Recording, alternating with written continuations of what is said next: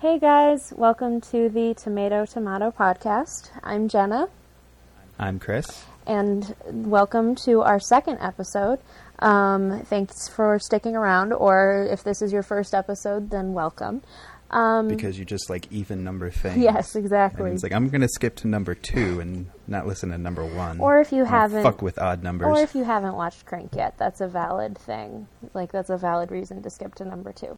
So, for today's episode, we will be talking about Guardians of the Galaxy Volume 2.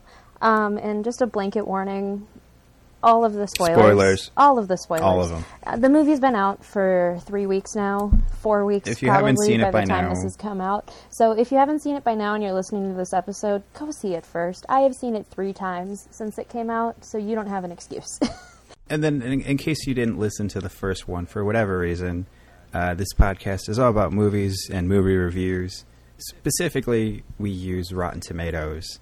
Uh, as divisive as it is, it's it's it's a good platform for discourse. It's a good resource. It's a good Yeah. it's a good hub for what we're trying to do, which is look at a movie and then look at the different ways that the movie is written about in a, the context of a review and kind of use those reviews as a way to talk about the movie and to talk about like what the reviewers are missing from the particular movie.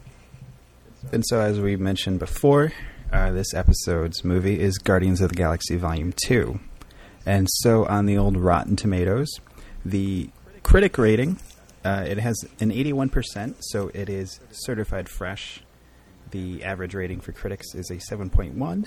There's 290 reviews, and an overwhelming amount of them are fresh 235 and 55 rotten reviews Mm-hmm. and the audience score is 90% with an average rating of 4.3 out of 5 and there are almost 80,000 user ratings on Rotten Tomatoes. So there are less user ratings for that than there are for Crank. I think. There are. There was like half a million or some crazy number for Crank. That's really weird to me. Yeah, I don't know if that's because granted like the movie has been out longer, Yeah. but it also like this is a big uh, Marvel blockbuster. You would figure it would have more ratings. Yeah. More people logging on and kind of just clicking on the stars, but yeah, that's surprising. Yeah, but so I'm looking right now. I had to pull up a thing just because I was curious. So that so with the Rotten Tomatoes rating of 81%, it is currently the seventh rated, highest rated movie in the Marvel Cinematic Universe. Um, Really? Yeah, which is surprising to me. So going, so it has 81%, and then the next highest one is Winter Soldier with 89%, which is shocking to me. That should be That's also That shocking. I, I would have thought that would have 100. easily, yeah, like, come on. that easily should be at least in the top Yeah. three. Yeah, so it's Winter Soldier, Civil War, Doctor Strange, Guardians of the Galaxy 1, um, Avengers 1, and Iron Man 1. Like, Iron Man 1 is the highest with 94%. But that also, I feel like, is a sign of the times because. Yeah, I f- yeah. I feel like if we come back in a year, Everyone. the ratings will change. Everyone busted a nut for the first Iron Man, so Yeah. it's like that. That is overly reflective. so it's yeah, it, it's it's just a sign of the Yeah. times. But- Well but, well, but Volume 2 has the same rating as Ant Man, just to kind of give a comparison to a much more recent um, MCU output. So, yeah. God, I didn't. Well, let's. Yeah. we- well, what's the comparison to Volume One? Uh, so, it is 91 in for Volume 1 and then 81 for Volume 2. So, Ah, uh, okay. so 10% more or 10% less of a positive rating, which is expected, I would say. Like Yeah, I, I don't I don't it- find that entirely implausible, but it is kind of it's interesting that there's that much of a gap. But realistically, I'm looking right now like like if you go between Iron Man 1 and Iron Man 2, it goes from 94% to There's a precipitous drop. 72%. So, and like Yeah. Iron Man 3 has 79%. So, it's it's it's interesting to see how franchises kind of go all over the place. Really um, Captain America, I think, is the only like MCU output where like the further installments are higher rated, which is what you would expect because I mean, which is so not the norm. yeah, but it's like it's what you would expect for Captain America because those movies are just amazing. So Well, which I think, well, let's take a look at those last two Captain America movies. Yeah. Mm-hmm. Not to divert too much, but those were all the Russo brothers. And then you look at Guardians of the Galaxy, that's all James Gunn. Yeah. And so when you look at it, it's like, oh, that's because they're more creator driven by a singular voice. yes, And that's what gives them these ratings and why they are so high. Exactly, yeah. Um, but so going from there, so ju- that just kind of gives a blanket idea of kind of the critic reception of this movie that it, it got the 81%. But so so to go with this, we picked two rotten reviews and one fresh review for the movie and are kind of going to use that as a jumping off point. Um, it was funny because I actually rewatched the movie for the third time yesterday and I as I was watching it I was thinking god it's going to be really hard to find rotten reviews for this because like because like everyone's so hyped up on the Marvel train that I, I can't really see like major outlets giving this a negative rating, and then like both of our rotten reviews that we picked are from very pretty huge- rotten. Well, they're pretty rotten, Yeah. and they're from the New Yorker and the failing New York Times. So they are well, very yeah, much well, from not a yeah. big surprise. I'm not honestly surprised that the New Yorker kind of poo poos a big uh, blockbuster, especially a Marvel one. It Yeah. kind of seems like their mo. So it's not surprising. Yeah, I'd love to Um, just that- do. I mean, it, it would get a little too confrontational, but it would be fun to do like a mini episode of just like, okay, let's look at one particular outlet and talk about how they rate movies of, parti- of a particular genre. Like we could look at the New Yorker and how they rate like all superhero movies, or like the AV Club and how they rate all whatever type of movies, and see kind of like, do you just have a bias against this thing, and you're just like you expect your target audience to also kind of shit on that thing, or are you Oh, just like a pain in the ass? like it's kind of confusing. All of the above. Yeah, but so Not to crap on the New Yorker, No. but it's all of the above. Although I will say the New Yorker had the f- most fun review to read, in my opinion. I thoroughly enjoyed it, reading it this was one. very enjoyable. the, yeah. the like metaphors and idioms that were used were very like on point, and like even I guess we should say before we start this off, like if if, if this is your first episode that you're listening to, we are even if it's a movie that we genuinely really love, we are willing to look and understand. we're not like we're not going to be unafraid to be critical yeah, of it. we're not going to be blindly uh, accepting of any particular movie. Um, it just we might take a longer time to have a discourse about a movie if we like it in particular, but we are very willing to kind of see that there's problems to every single movie. Yeah, we're we're gonna take a step back. Of course, we're gonna be all caught up on the hype train. Yeah. But then we'll take a step off the hype train at Critical Station and and examine it. Well, and like even with this movie, I've kind of I noticed a personal sort of hype train for me because I went to see the movie yesterday with my mom, and there were maybe like eight or nine other people in the theater with us because it was the middle of the day on a Wednesday. Like, who's going to go see Guardians or who's going to go to see movies to begin with, really? But so, like, it was interesting seeing what jokes had a response in the showing of like 11 or 12 people versus what jokes had a response in the like almost sold out opening night showing when I saw this for the first time because it was like a lot of things that I like genuinely laughed at the first time or that got like a very audible response from the audience did not in the smaller showing so it was kind of like a sign I'm- of like the do you remember train. any specific ones offhand? Because I'm I'm kind of curious I'm as to like what to jokes. think. I don't know. I'm Because I yeah. I have only seen it the one time. I would like to see it again. Yeah. I really would. I just haven't had the time. yes Um, too much Food so Network I- to watch. Yes. Uh, Sorry for calling you out. Thanks for calling me out. Um, but but it's like I have a lot of it kind of mostly fresh in my mind. Yeah. Um, and reading these reviews has kind of helped me out. But yeah, I don't understand. Like, it, I agree that it's cramped, but I don't think it's a bad thing. I don't see it as being more cramped than like a Star Wars movie.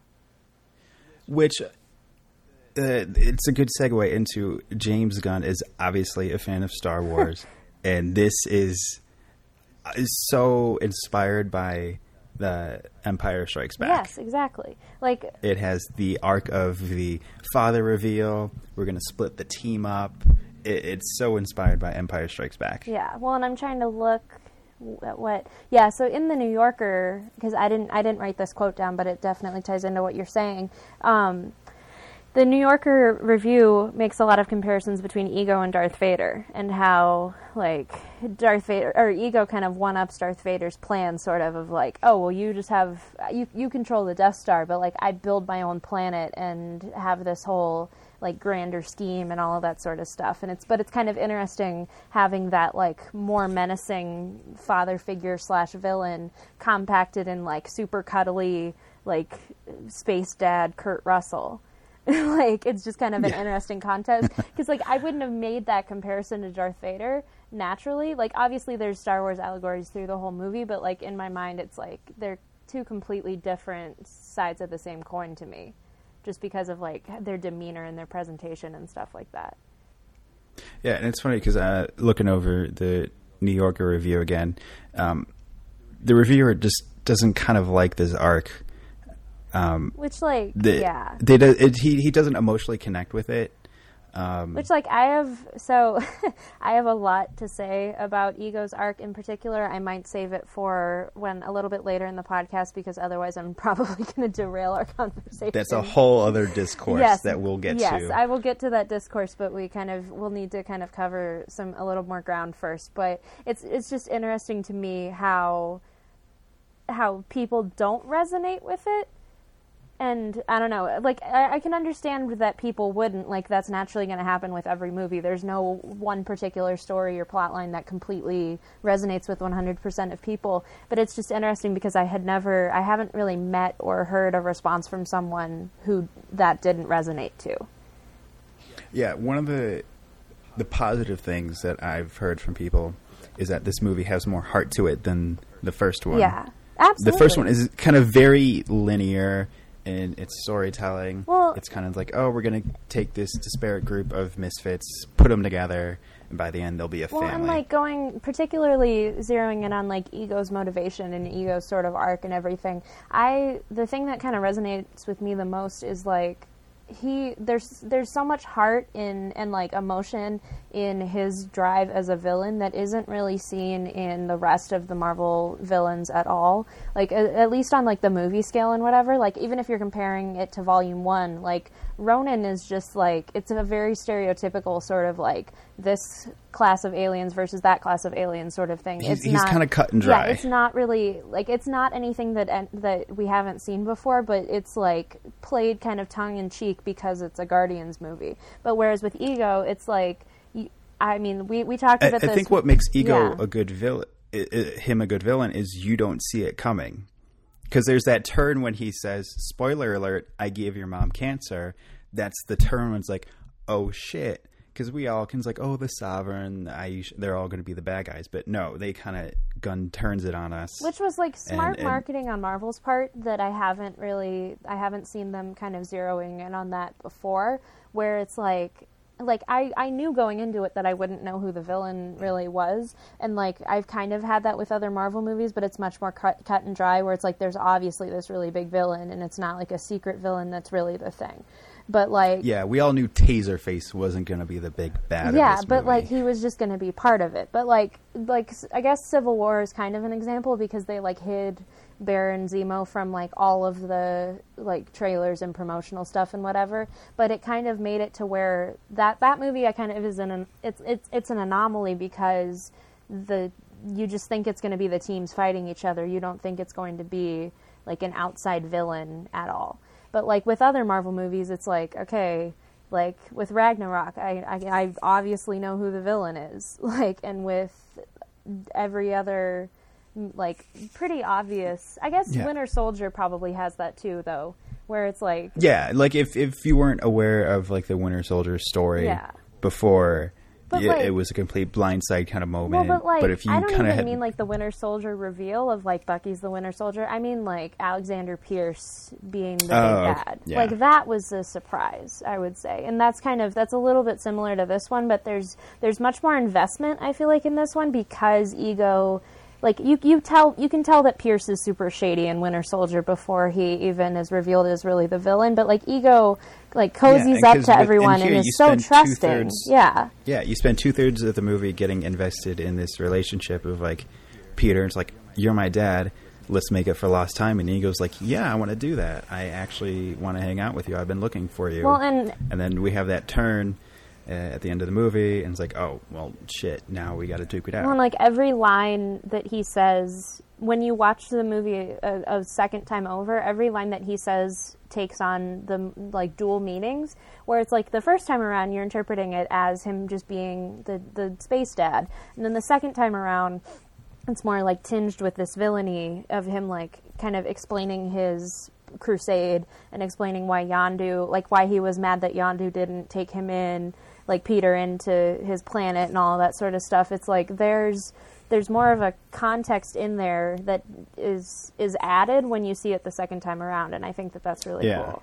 But um, but yeah, so going back to the New Yorker, I'm trying to think yeah, this New York, like the He- New Yorker review, I just love. he just he says wording. that Rocket Raccoon should have been turned into a hat. so that kind of sets the tone for them. He They- also says that Gamora is as if a Spartan warrior had been blended with an avocado. Avocado, And I just yeah. wrote, I just wrote "Good Lord" next to that because it's just like okay, it, it I- was like see, it's, I- it's interesting. Looking at this review, yeah. there, you, this reviewer probably went in disliking Volume One. But he, but I Um, don't know if he did though, because so he he makes a comment in the first paragraph of his review that I think is really interesting and kind of says a lot about how like I don't know, it says a lot about the superhero genre as a whole, about how Uh, the the it- whole thing about the dancing and how it, it the challenge it says the true challenge of superhero movies is to remind your audience that the very idea of saving the world or an infinity of worlds or whatever is in itself a joke and that this puffy grandeur is begging to be popped.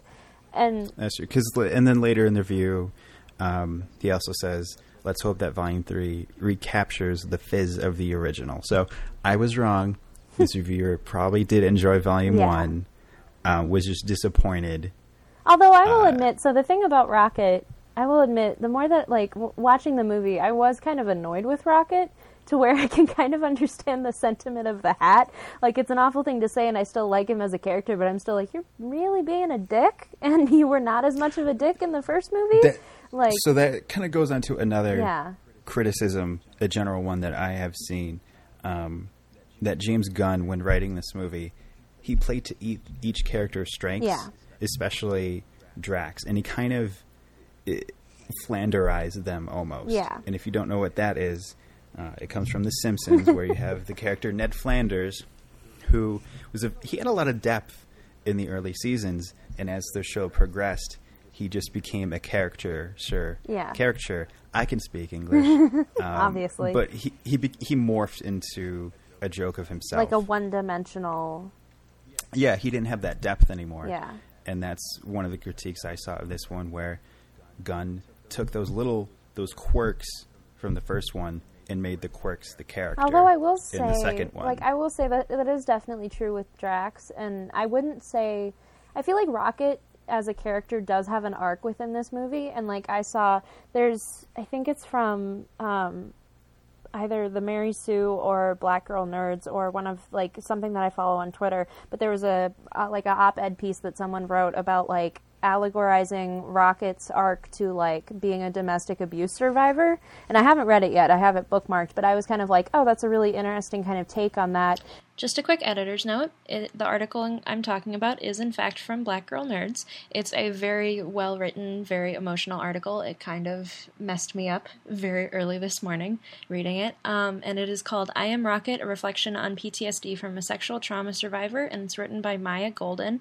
You can find a link to it in our description. So going back into that with like the the dimensional element of everything, I still am kind of I'm I'm really interested in that thing that they said about like that this reviewer said about saving the world being itself kind of a joke, and I feel that's kind of interesting looking at the MCU versus the DCU and versus like the other Marvel outputs that aren't necessarily in the MCU because it's like it's interesting to see that what what really seems to succeed for Marvel is either the like smaller scale world saving things where it's like Winter Soldier or Civil War or whatever where it's like obviously the world is still at stake but it feels much more condensed or it's or, it's, it's this like big, the world is literally going to end. Blue beam in the sky. Yeah, and like the blue beam in the sky is starting to become such a stale thing that that's why this reviewer is kind of saying like it, like when you look at like an Iron Man movie or like the first two Thor movies or whatever, and that they play that completely a thousand percent seriously, it doesn't pay off as well as something like Guardians or like Deadpool or whatever. But then it's interesting taking that because I feel like that that critique really only applies to the MCU, whereas like I can see a bit of Well, and yeah, and and, like re- and reviewers are becoming aware of this Yeah. now because jumping over to the AV Club one, they make a note of that, Yeah. saying that at least they're not fighting a hole in the God, sky. I know. Which is true because if you go back to all the MCU movies Yeah. and even some other uh, kind of genre movies. It's it's like a trope now. Yeah. There's probably an article for it on TV tropes where it's like blue beam in the So we sky, literally- portal opens up. So to, to to tie into that, we literally um, at my work at comicbook.com. So we were writing about the Flash finale on Tuesday night, and this is a small spoiler. This is a small spoiler, blue beam but there, yeah, the there isn't context, but it's there's a blue beam in the sky, and so one of my coworkers literally wrote an article that's like ten tropes that superhero shows need to stop doing, and the header image was just the blue beam in the sky because it's like it's such a repetitive thing, and it You could show me a picture of a blue beam, Yeah.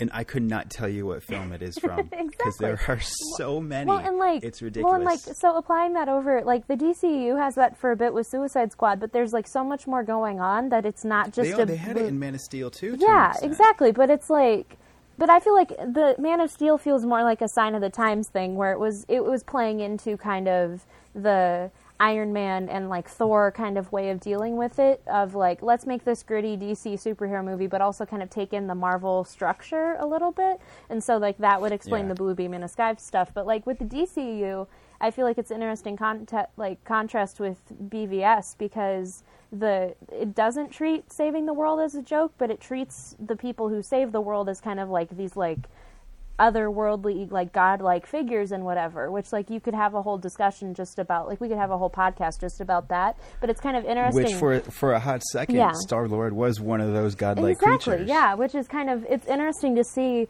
how they they introduced that in this movie but then it, it really became like a joke it was like oh yeah i get a i get a million years to like make weird statues of pac-man and weird other weird shit and it's like totally played as a joke when it's like okay you just introduced this like you introduced this concept of this character that people like but is still just like a dude with laser guns you just made him more powerful than like all yeah. of the you, ju- you avengers You, like fundamentally change his character. yeah It make him super OP. He's a celestial being now.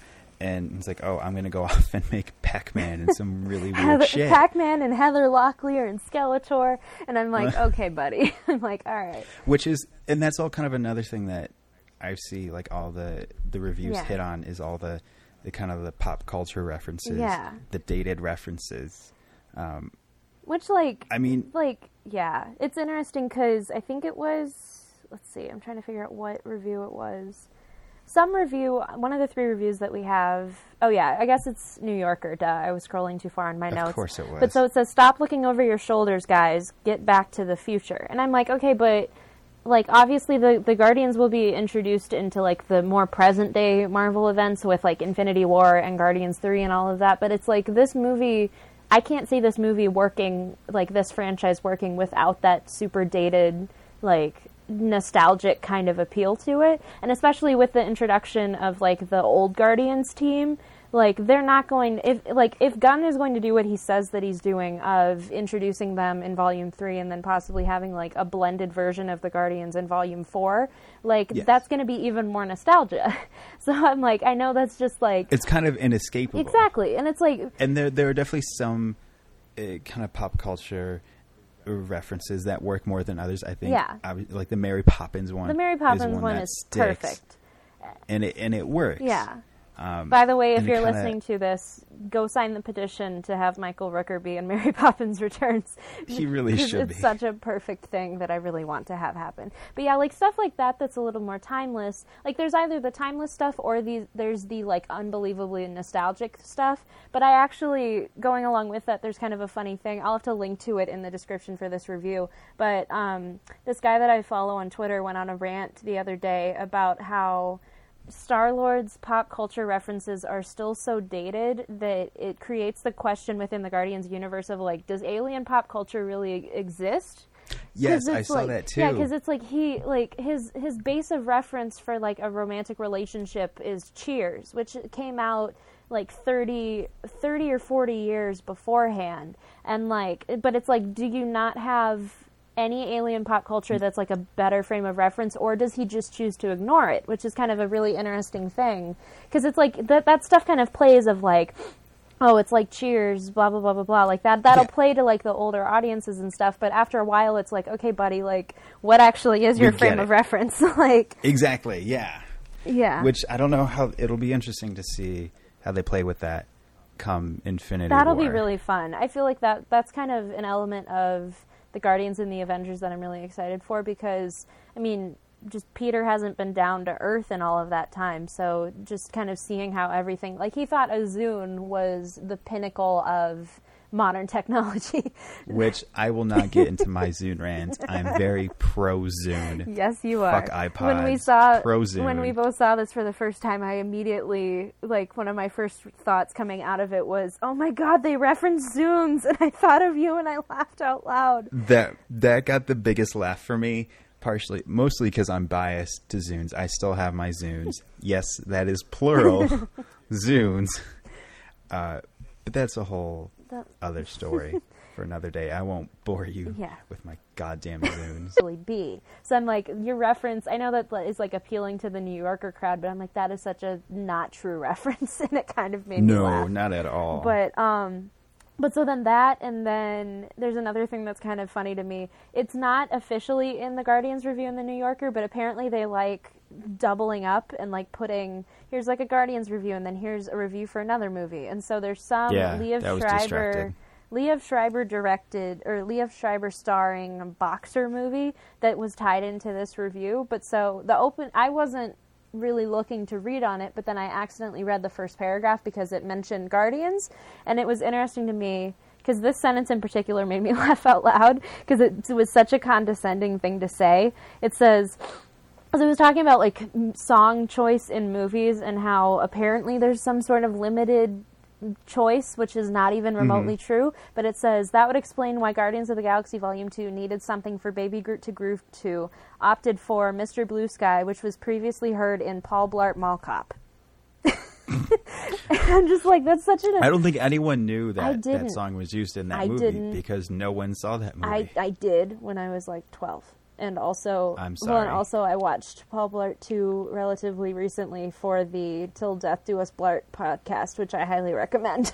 but, but so, like, but I didn't, that, that didn't occur to me that that was in that movie, but it's also kind of funny to me because the the New Yorkers trying to make the argument that it's like this pointless kind of just like oh here's a poppy song to just throw in that's already been used in other movies but like you and I have had the conversation before about how I had I I, had the realization Gunn's Gunn's musical choice is It's- it's, not just for fun. It's like oh I like this old Fleetwood Mac song or it's this so ELO deliberate song. and like the movie There's the deliberate, yeah. around it and I, I was telling you the other day because I was singing it to myself and then I had like the biggest oh shit realization because it's it's one of the few it's Yeah, one of I'll the just- few just- songs in the movie just- that yeah, look at the lyrics to Mr. Blue Sky, and then with with with the idea of ego in your brain. Um, but yeah, because I was singing it to myself, and then it real I, it occurred to me that it's one of the few sequences, like musical sequences in the movie, that ego isn't involved in or isn't introduced in.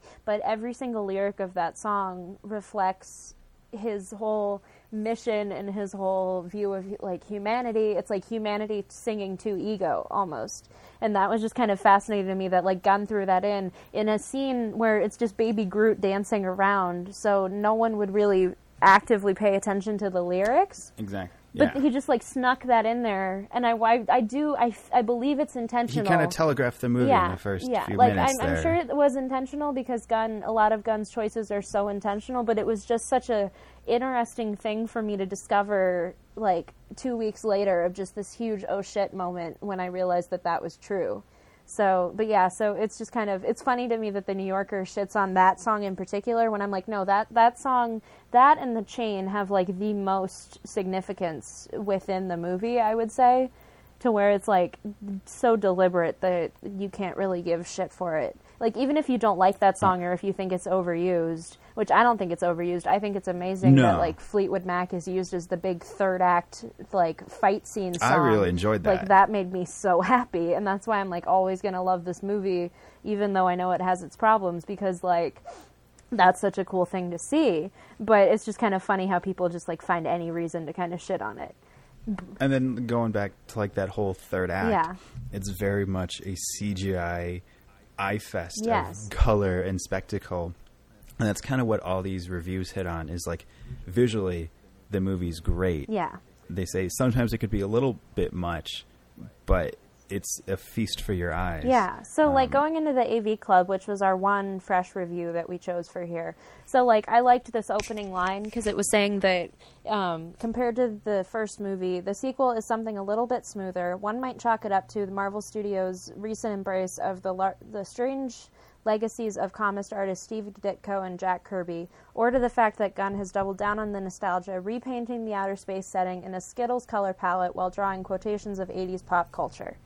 Which, like, I mean, that that basically sums up. Like, I love the Skittles color palette thing because it is so true. It's like That is very true. and I love that that's the direction that Marvel as a whole seems to be going with their space things because it was interesting to me having um, Th- Thor: The Dark World and this only be less than a year apart, or like and Guardians One only be less than a year apart in release, and yet Dark World was so obnoxiously dark and gloomy, and space is And just, just garbage. a bland color palette. Yeah, whereas like the And first Guardians was just all well, yeah, and the first Guardians was all just like purples and crazy colors, and it all just fits so well. But yeah. then it's like this movie took that like took fully embraced that like crazy ridiculous like there uh, there are some scenes in that like a painter that, like, spilled all their colors yeah, on the it ground. like takes like, my oh breath shit. away. Well, like how yeah. colorful and how intricately done some of those colors are, and then it's it's fun knowing that Ragnarok is going to follow that kind of aesthetic because it works so perfectly.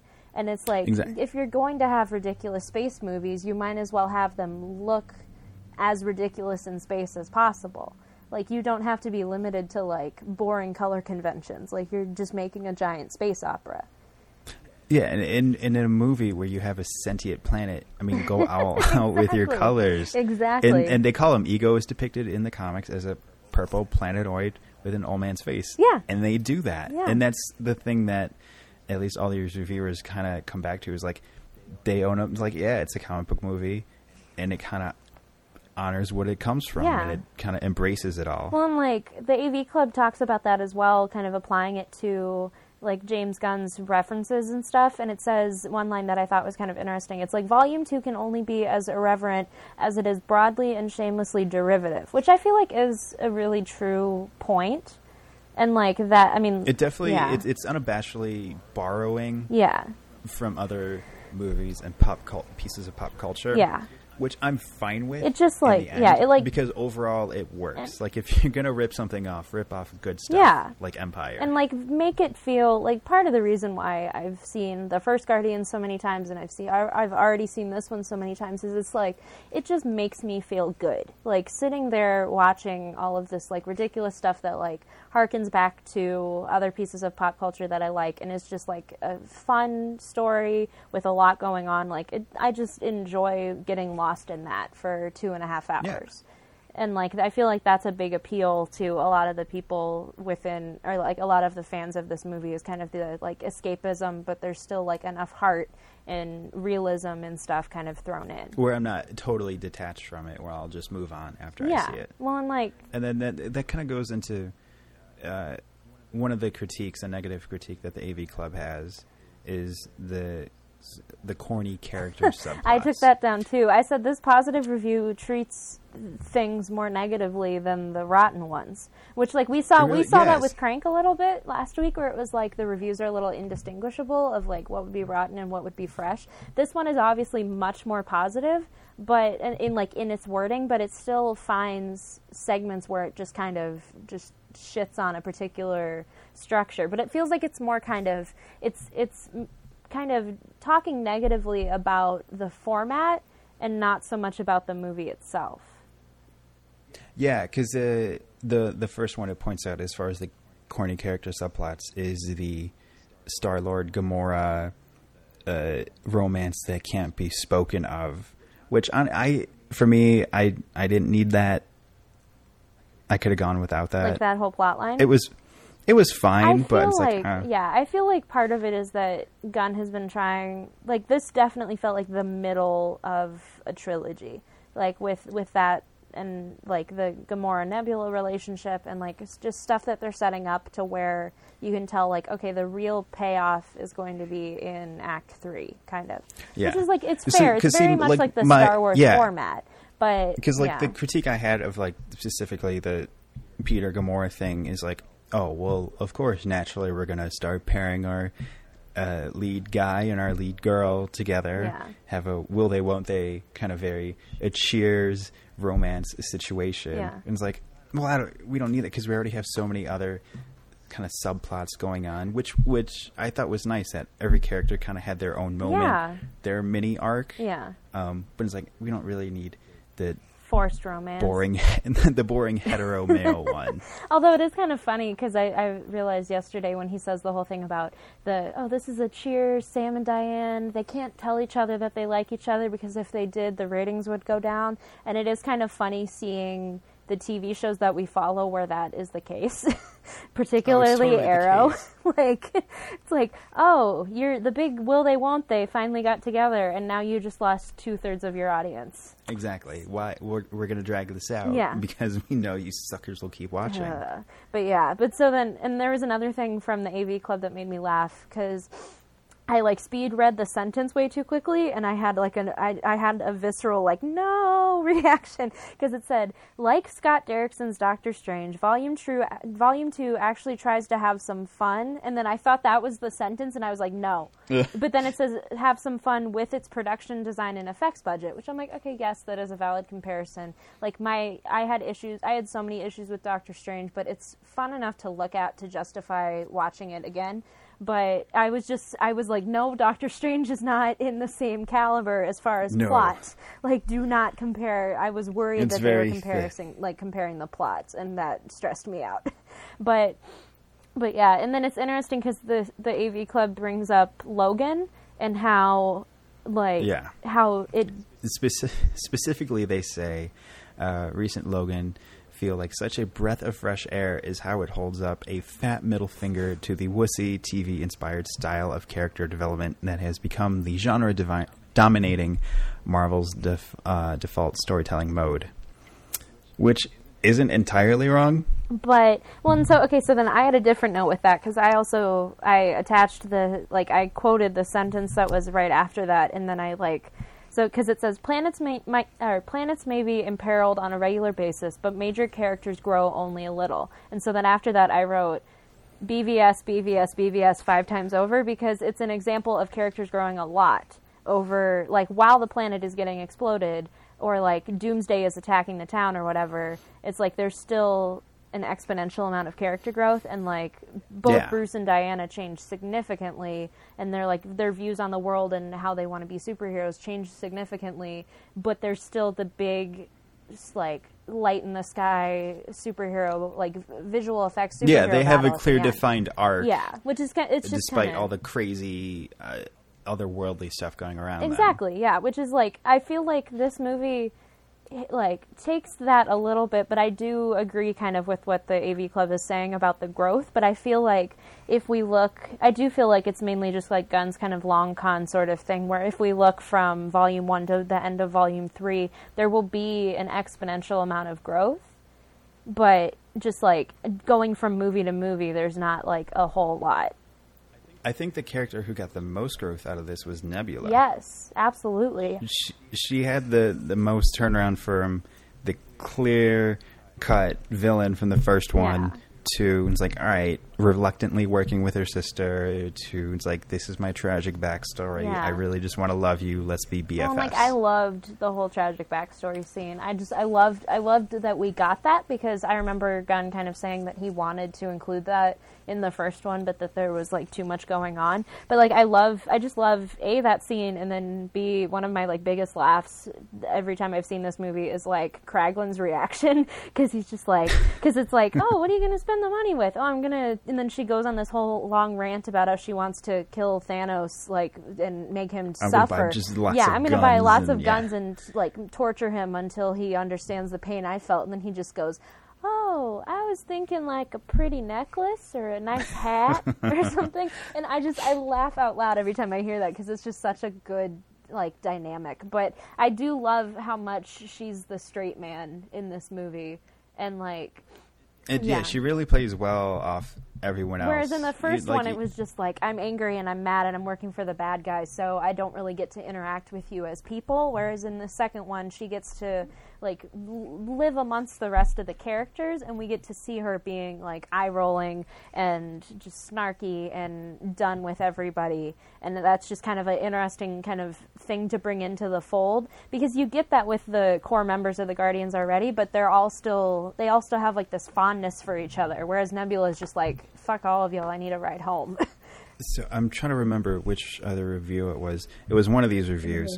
I think it was the AV Club. I don't remember offhand, but kind of going off that with bringing in Nebula onto the team and this whole theme of family, not a biological family, Yeah. but uh, Um, uh, I think- the family is Fast and the Furious. yes, there's two reviews that this is Fast that. and the Furious in space. I think yeah, which now that that has occurred to me, I'm like, oh my god, that's actually true. Yeah, it's both the, the which is not a bad thing at No. all. It's you know you take this team of misfits, you put them together, Yeah. and they do questionable Well, things, like- and they have fun adventures. So, like going back to the New Yorker, they talk about that at length because they say like the media historians are going to be kind of confused or just perplexed by the fact that like our biggest franchises are the Avengers and Fast and the Furious and this, where it's all like the found family, like different dynamic sort of thing. And then the the New York Times references that as well of like particularly the Fast and the Furious, which like I don't think it's a bad thing.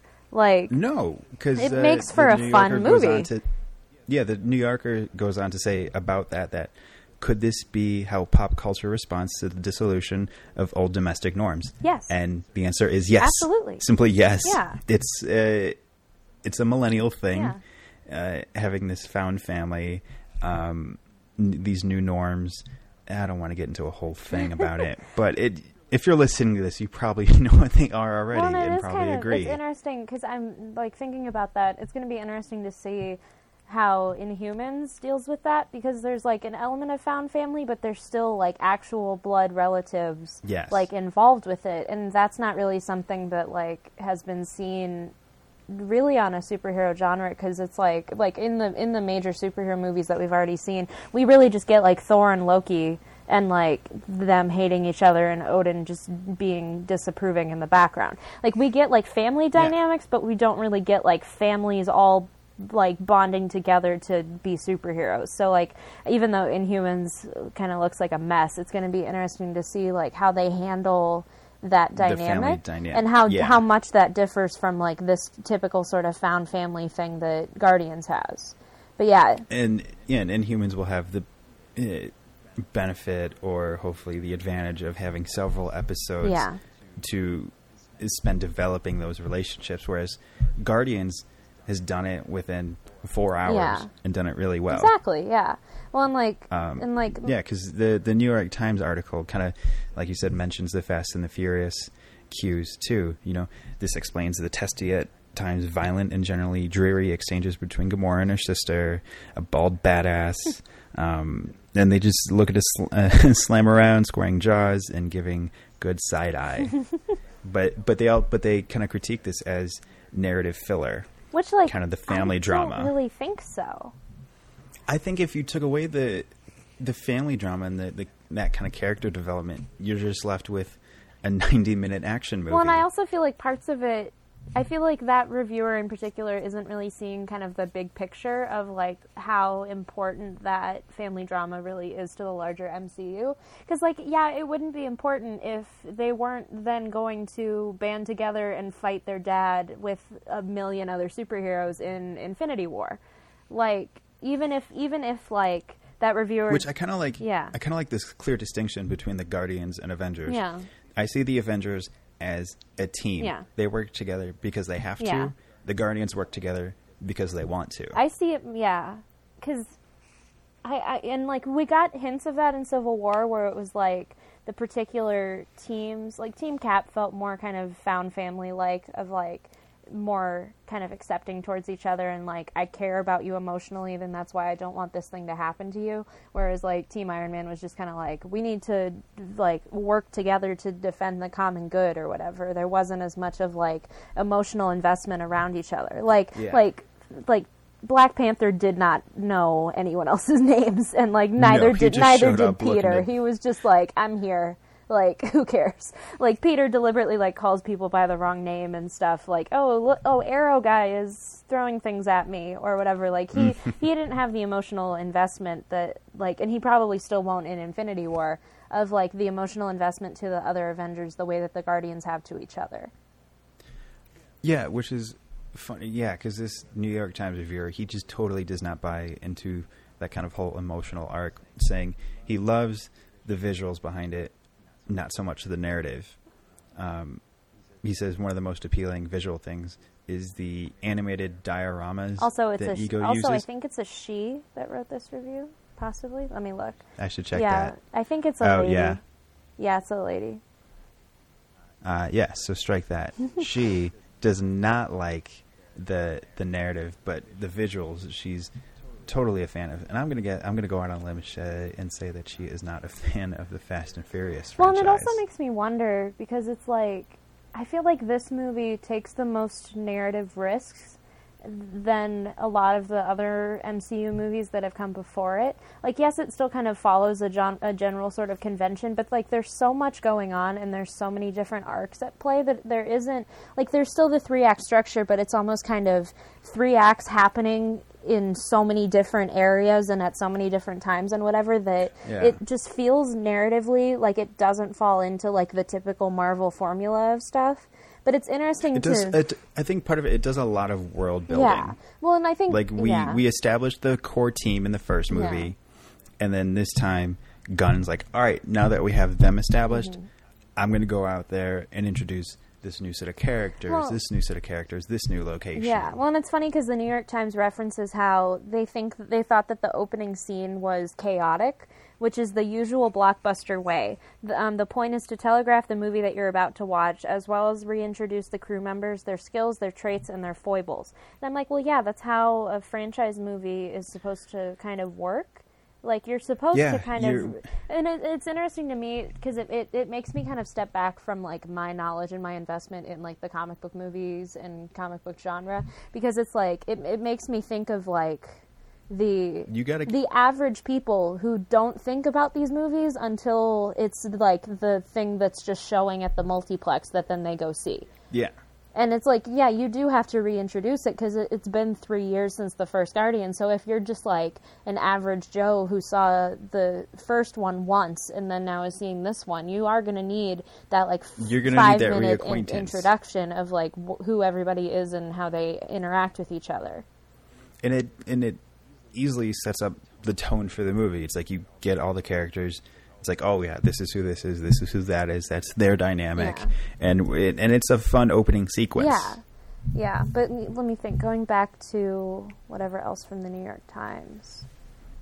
Um, oh, so they they, Yeah, they- say the movie can't help but feel deadly serious as any other lucratively branded Marvel property, which I'm like, you are wrong.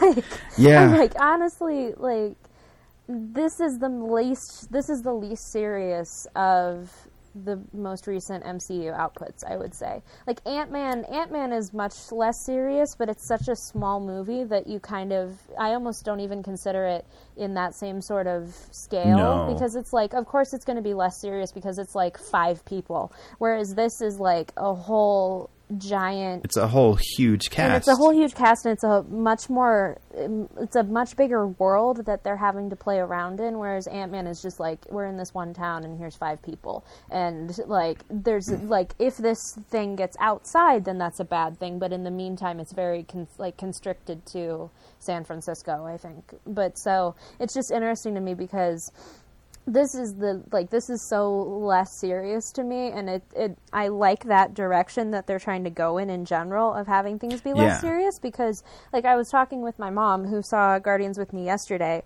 cuz um and she was saying how surprised she was a by this movie and b by seeing the trailer for Ragnarok because she said like oh yeah that looks like so much more fun than I would ex- I would have expected for a Thor movie and it's like that is a good direction to kind of go in. Yeah. You don't need it to be this whole doom and gloom. Like we're gonna we're gonna just attempt to s- stop the big blue light in the sky and be serious the whole time. Like you can have fun with it and be ridiculous with it. That's why people are wanting to see these movies. But so it's just kind of Yeah, I was I- like, it's it's just funny that it took that long for them to kind of figure out that formula, Yeah. considering how often they've kind of copy and pasted it Yeah. to other well, and I also think franchises in this universe. I think if this if the first Guardians hadn't done well and if Deadpool hadn't done well, we wouldn't be seeing that. But I feel like Deadpool No. was a really good indication that you can be as loose and ridiculous as you want and people will still go see it and it'll be a huge hit. So I think that's kind of allowed for a little bit more of a creative um, like creative liberty in terms of like not just conforming to the Marvel formula essentially. But yeah. So, yeah, so um, I'm kind of looking over the, the New York Times review, and there's a couple of things that kind of stand out. Uh, one thing that they they mentioned that we kind of already went on um, is the whole Peter Gamora romance, and they say it's like, yeah, he's Gunn is probably saving that for the next installment, and then they go on to say the larger problem, as it becomes progressively evident, is in and that this series lacks a resonant origin story myth on which a world, multiple stories, and a fan base can rest. Which uh, this is the sequel. Yeah. we don't really need the origin story. that and was the yeah. point of Volume well, One. And like, I feel like this team as a concept does not need an origin story the way that the Avengers kind of did. Like, it, it makes sense to me. No. It's like, okay, they were all stuck in a space prison, and they all got out, and they got stuck together, and then now they're doing this thing. Like that. That's it's- all it's the not like setup I- that you need. Yeah, it's not like when I watched The Lord of the Rings. It's like, oh, you know, I really wish I had a Legolas solo movie or a Gimli solo movie. It's like, no, I they're introduced quickly. You understand who they are, and you just move on. Uh, you can have these um, ensemble movies without having the build-up of individual movies. Yeah, although I will say the current Gamora comic book is incredible and written by Nicole per- Nicole Perlman, who co-wrote the first one with Gunn, and it's really good. And I highly recommend that for anyone who's mm-hmm. listening because yeah, it's like it's it's her own kind of slightly in tune with the movie, but slightly its own thing. And it's like it's it's just a really interesting. It's not particularly an origin, but it's like a continuation of like what we would see if she wasn't playing around with the Guardians right now. But yeah, but like I wouldn't want a whole movie. Like No, yeah, because th- that's the fun of this movie, and Gunn knows that is seeing these characters together, Mm-hmm. not on their own. I mean, we kind of get little glimpses of that because he does split the team up, but even Yeah. then, they're not really alone. Like we still got uh, Rocket, Groot, and Yondu Yeah. together. Then we got uh, Peter, Gamora, and Drax together. Which I feel like that, like this sort of format of let's introduce everyone at the same time and then suddenly they're a team, it makes a little bit more, I don't know, it makes it a little bit more seamless than introducing all of the Avengers and getting them all to be a team was, which obviously the whole big crux of the Avengers movie was like, let's have them argue with each other about how to do anything. But it's like, I having having spent five years leading up to that building all of the solo movies you went in with preconceived notions about how the characters were going to interact with each other. And then there was like there were obviously some people in the audience who ended up disappointed that then like the dynamic between two particular characters wasn't the way that it would have been. Whereas with this it's like you don't really get time for that. It's just like oh from the get-go here are these people and here's their dynamic with each other. Yeah, it, it's a really nice way to kind of go about it and establish uh, this team yeah in a relatively short amount of time. yeah because it's not like uh, in the first one it took forever for the team to get together. No, they all kind of met relatively early on. Yeah, and like by accident, Yeah. which I find I find that to be more of like kind of a fascinating story. Of, of like we're we're here together because of kind of necessity, which is where like I think like Defenders and Justice League are both going to do really well at, where it's like we wouldn't really be teaming up just on the casual, but like there's this huge threat that's coming. And we So need we should to be, probably- yeah, we yeah. need to be hanging out together and working together and all that stuff. And I feel like that works. and in working together, better. we discover the true meaning of friendship along the way. Aww. But really, that's like the Yeah. theme of the movie. It- it- Exactly. and, it, and it works. Like, Yeah. It's like, oh shit, we gotta save the world. Let's team up. Yeah. We save the world. Let's just keep hanging out. Yeah, it's like that. That's really kind of more of an effective version of that. But yeah, um, going back to the New York Times, let me see. Uh, so I, I, th- this reviewer goes in depth about how disturbed they were by um, the like facial prosthetics, like the visual facial prosthetics that Kurt Russell is wearing in the very first scene, which is so funny to me because it wasn't particularly distracting for me in this one, whereas it really has been in the other times that Marvel's used it. Yeah. Like- and they've used it a lot. Like, because they used it on Hank Pym in Ant Man, kind of like aging him down. And Yeah, then, Michael Douglas. Yeah, And Michael with- Douglas. and then they used it with Tony I hate Civil that. War. I hate that scene so It's much. It's so jarring. It's so upsetting. It's like It's it's this uncanny valley that I just it's weird. And like, it's one thing to have it be uh, where it's like, okay, you're obviously doing a flashback, and I am supposed to believe that this is how this person looked at that point in time. And like, there's a difference between that and how it's done in Civil War, where it's like you see young Tony, and then suddenly o- old Tony stands behind him, and I'm like, this is I'm uncomfortable. Like, this should not Yeah. be happening. Where, but like with the Kurt Russell thing, it's like, yeah, he looks exactly like '80s Kurt Russell. He might not look completely perfectly, but it's but like it doesn't it's not enough to take me out of it. yeah, it it worked significantly, and like my mom leaned over to me yesterday and was like, "Man, they really made him look really young. That's impressive." Like Yeah. she, like it took her out of it for a moment, but not in a bad way. It was like, "Well, that's good. That looks like '80s Kurt Russell, who like everyone, everyone who's in a certain age demographic is instantly going to recognize because it's like, oh shit, we know him from like." Big Trouble in Little China and all of the like peak Kurt Kurt Russell kind of movies. Oh yeah. Yeah, but and so that was kind just of kind another, of funny. And that's another thing that the New York Times review kind of goes into that again, they like the visuals more than the narrative, and that's the appeal for them. Um, I like I like the description of I like the description of kaleidoscope kaleidoscopic fantasia. Yes, because it is very true. It's like just a feast for your eyes, sort of. And it's like I I don't know. I like when things are willing to, to kind of take risks in that sort of way visually. Like if, a movie has a pretty looking trailer and I might not have been too concerned about the movie beforehand, it's like, well, now I'm suddenly interested because that thing looks gorgeous. and like even if I'm just sitting there and watching like really pretty cinematography for 2 hours, then that's fine with me. And it really should be pretty, especially when you have this character ego who can make anything he wants, Yes. literally anything. This Yes. planet better look visually amazing. Yeah. Well, and it's funny hearing audience reactions to Ego's Planet because like it's almost like a visceral sort. It's it's funny hearing the visceral reactions to the visual things within this movie because like multiple times, I think the second time I saw it and then the first time as well, when Ayesha is in her throne thing and then she steps out of Oh, the gosh, dress and it like looks like the throne is part of her. I have heard people gasp, like audibly gasp at that, That and it's just like I, that's so impressive to me that like James Gunn can just do like this person stepping out of a chair suddenly turns into this whole big visual like masterpiece sort of thing that it like creates this like involuntary reaction from people. I'm like I'm really amazed at that capability and like that and like seeing Ego's Planet for the first time and stuff like that. It's just fun seeing how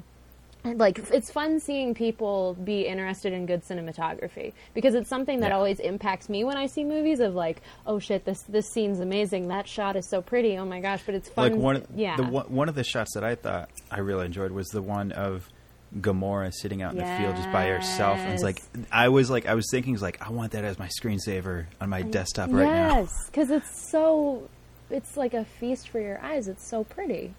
You got Gunn, uh, yeah, he. I, I'm looking forward to Volume Three. Me Just too. to see the new kind of visuals he's going to have Yeah. with the new characters. It, it's going to be fun. Yeah. Um, and I'm just kind of glancing over other. Yeah. uh, so I have like yeah, I have like one main tidbit. Yeah. Yeah. I, have one more tidbit from the New York Times review and then we can kind of go into that will go into my rant and then from there we can go into our final segment which ties into volume 3 a little bit.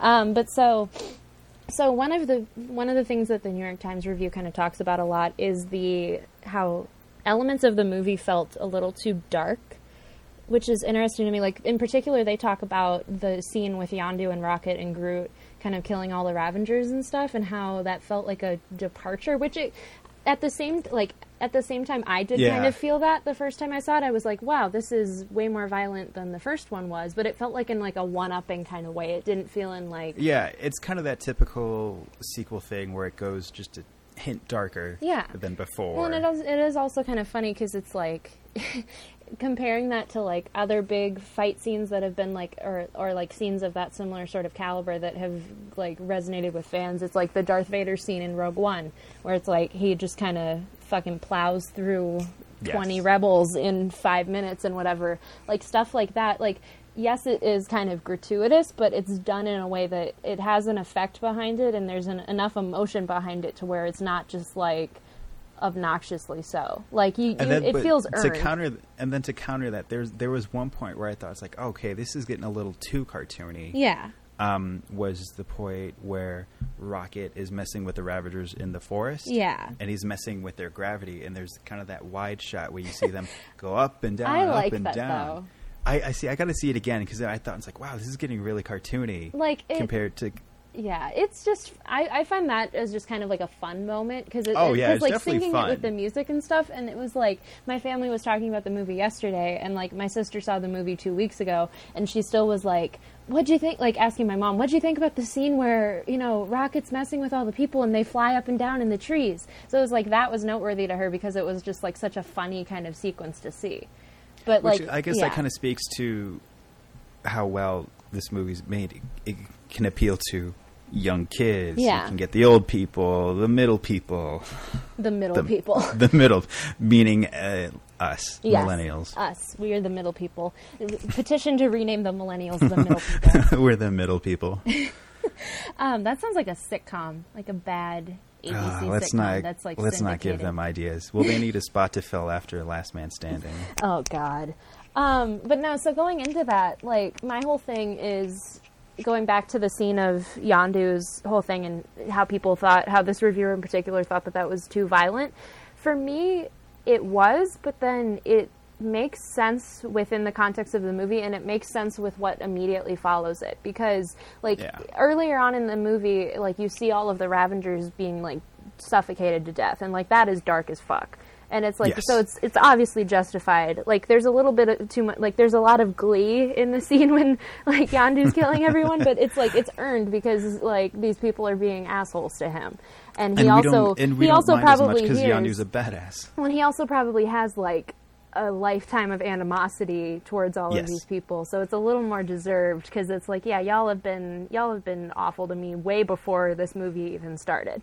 But so it's like that which also I I always feel really bad for steve agee and his character's death because it's so amazing but i'm always like so poor steve agee and he's just like dying drinking a glass of beer and like the beer breaks and then he gets shot with, with the arrow. And i'm like oh i wanted Aw. a steve agee spin-off because he's so great but That would've um, been great. it would have been so great. But like with, for me within the context of the movie like there's enough leading up to it to justify it being so dark but then imme- almost immediately after like they, that happens and then they get on the spaceship and then after that you discover what ego's plan is. And like you start to see his sort of like how how evil his plan is and you start to see like the the cave full of bodies and all that sort of stuff and it's like yeah this movie is going to be willing to get dark because that's the kind of story it wants to tell Which I feel like that's when the story, like the main part of the story, really kicks in because we spend the first two ha- two quarters. Two th- I can't do Two- math. two- a, a quarter is 25 we can't even buy a pair of boots for that So the first two thirds of the movie is kind of spent developing the characters and not so much the plot of the movie, Yeah. which kind of goes back into that how Gunn kind of plays with the the typical three act structure Yeah. while retaining that three act structure. Well, because I remember watching it for the first time and thinking, okay, so they're going to go to Ego's planet, and then after that, they're going to go to another planet, and that's where they're going to meet the villain. Like, I, Yeah. I, I, I kept thinking, like, there's going to be more in a three act structure to this movie, and Ego's just going to kind of be like their Gandalf that's just like helping them through it. But yeah, because then we it's told like, it's yeah. like, oh yeah, Ayesha's gonna come back and Yeah. have a fight, on which she Ego or does, but yeah. But like, it's just kind of interesting to me, and like, I'm trying to think of how to articulate that whole long rant that I've had planned for a really long time.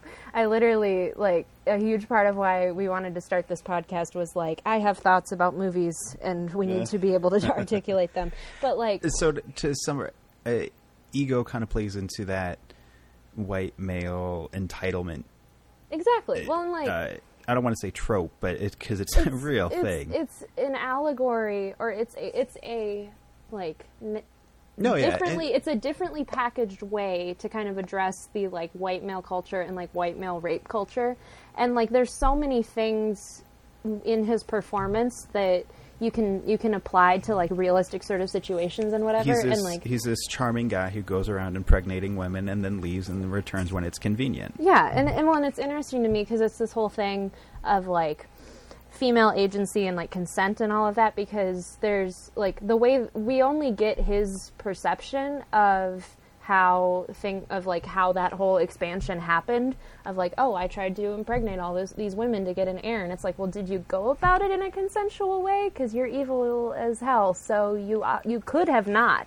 And that would make you even more evil. And then it's like Yes. it goes from that into him like because he, he strips kind of all of those women out of their agency because it's like well you're left th- with this baby that then i'm going to come back and take from you because And we're left to presume that he probably killed the moms too, oh like yeah. he did with Peters. yeah because well because then it's like i'm real like the more that i would hear his lines and like hear his context i would kind of wonder like what the truth actually is because we just get ego's point of view because well because like even his story starts to not really line up because he like he finds he, he figures out how to create like the human Kurt Russell version of him and then he he says that he then goes out and does the expansion and then that he or like that he goes out to find new life and that that then he finds Peter's mom like very soon after.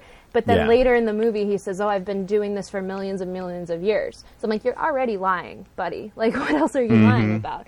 But then like the whole thing of like I can't be with Peter's mom, so I'm gonna put cancer in her and have her die and like take away her agency to like live a life without me is so fascinating to me because it's indicative of that weird white male rape culture that is shown but isn't really like isn't portrayed in a very dynamic way in media like people are still trying to figure out how to address that head on Yeah. and like yeah. make it a Gunn thing does it in a very Subtle uh, way. good way, a subtle way where it's not obvious. It will, if you're not aware of it or not looking for it, you won't find it. But if you are kind of aware of those kind of uh, identifiers of that kind of person, you can see it Well, and in like ego. the and like the day before I had seen this movie, I had read an article that there's like some new trend called stealthing, where it's basically like dudes have sex with ladies and like make them think that they have protection on, and then they take it off in the middle, and then it's like, oh, I'm I'm getting them pregnant, and they don't know it, and it's a surprise, and it's like that that like I read that, and then the day after I saw Guardians, and I was like, holy shit, that's literally what Ego did. Yep. of like, hey, For guess millions what? of years across the universe. Yeah, but so it's just fascinating to me because, because like you see that in like you see that in Jessica Jones in a very uh, like upfront sort of way. It's like we're making a story about a rape survivor and about her trying to kill her rapist and about all of the dynamics and the intricacies and the trauma that goes alongside that. But then it's interesting to have that be packaged in a dark TV show, whereas like in another version of it and a much more mainstream addr- like addressing of it is in this big colorful happy movie and i'm just like it, it's brilliant to me that gunn kind of snuck that in there and that all these people are kind of like g- getting kind of educated about like female agency Yeah. and all of that sort of stuff while they're watching this big happy movie. And it's just kind of It's interesting James to me. Gunn's secret feminist agenda in my superhero movies. I don't like it. Well, and it's like, but it's just so interesting to me because it's like, you, I don't know, and and it makes it makes ego so much more terrifying than every other villain that has been seen in Because the he Marvel actually has movies. depth and development, and he's And, like, actually he's- because what makes him really terrifying is that he could really exist, Yeah. despite being a big planet. he could be like that version of him could just be walking like it, it already does walk around amongst you and like it's just kind of it's it's interesting to have that be the villain as opposed to like a big garbled alien that doesn't speak English and like Yes.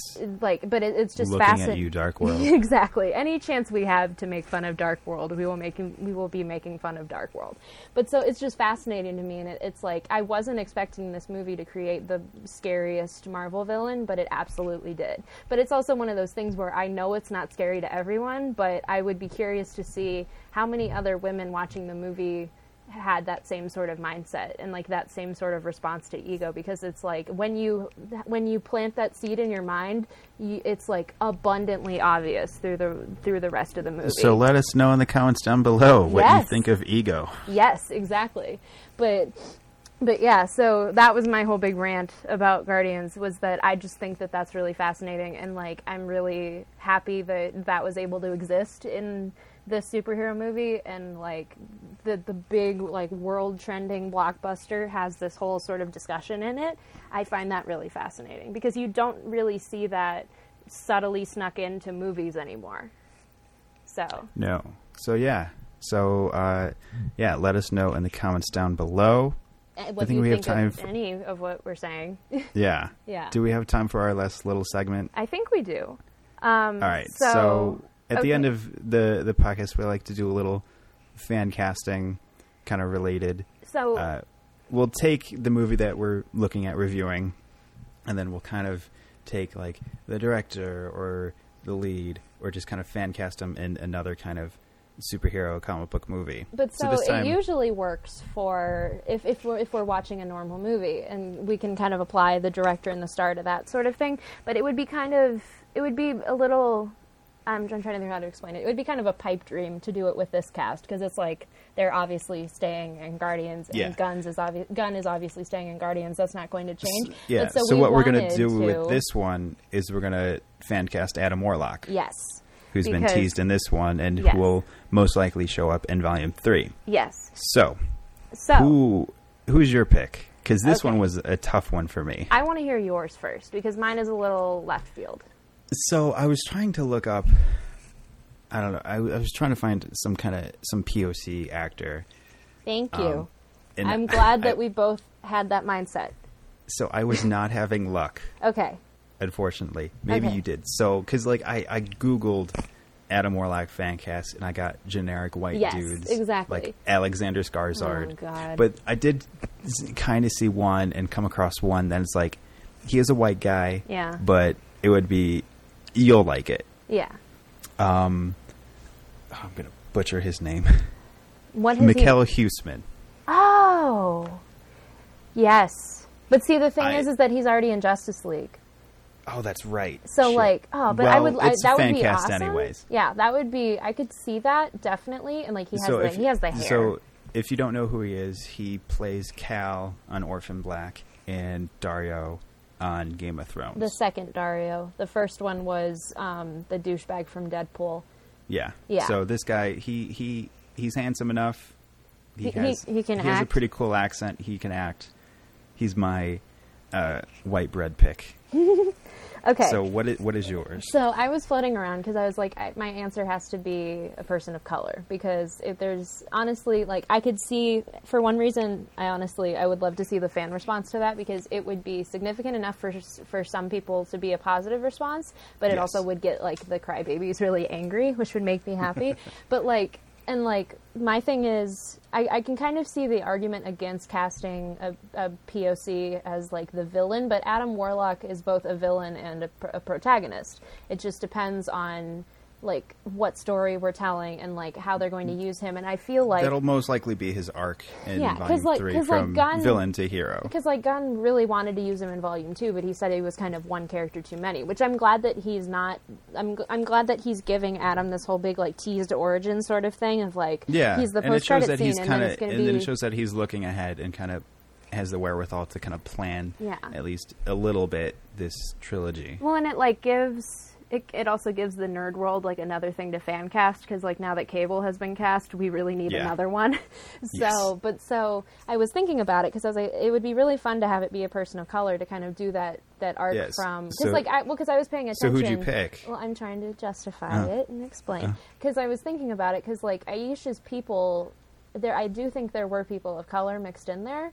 It was like in like the background and whatever, but they're all painted Yeah. gold, so it doesn't really make a difference. It's like they're very much like like there there is as much justification to have him be a person of color as it is to have it be a white person because his face is going to be painted gold anyway, so it does not really matter. But so my thought is Riz Ahmed. That would be interesting. Because like, Okay. because like I was thinking about it, and I, I like floated around like a couple other people. I was like, well, what about like Diego Luna or like a couple of other people that like could totally fit it? But then I was watching it again yesterday, and then this is mainly just me kind of being ridiculous. But like in the post credit scene, it's like Ayesha's talking about how it's like he's like the next step in our evolution, and he's more perfect and beautiful and capable than So than all of us before. So I'm like, how like how many people would be like gleefully happy at the idea of having it be Riz Ahmed? Because like I just want Riz Ahmed with gold hair. Exactly. And it would be like it would be such a weird departure from the roles that people know him for, but it would work so well that I feel like it needs to happen. Yeah. Because like because like he can do ridiculous stuff. He can do comedy, he can do drama and it would just be really fun to kind of see him in that and then also kind of have everybody freak out over him in Guardians 3 the way that people are freaking out over like Cate Blanchett in Ragnarok where it's just like god slay me this is so Uh. amazing like and i feel like that would be the perfect would be like i, I realistically they're probably going to cast some white guy but I, I really have hope that they will do like kind of this complete left field sort of casting of So like James Gunn, if you're Yes. listening, riz ahmed please take our advice. he's in the disney Unsolicited family advice. he's in the disney family already So it's not a stretch. yeah it's like it would be so perfect so yeah that's my pick for adam warlock i just think that would be so much fun to see and like i need riz ahmed in a superhero movie anyway so, So please, universe, let Yes. it be this one.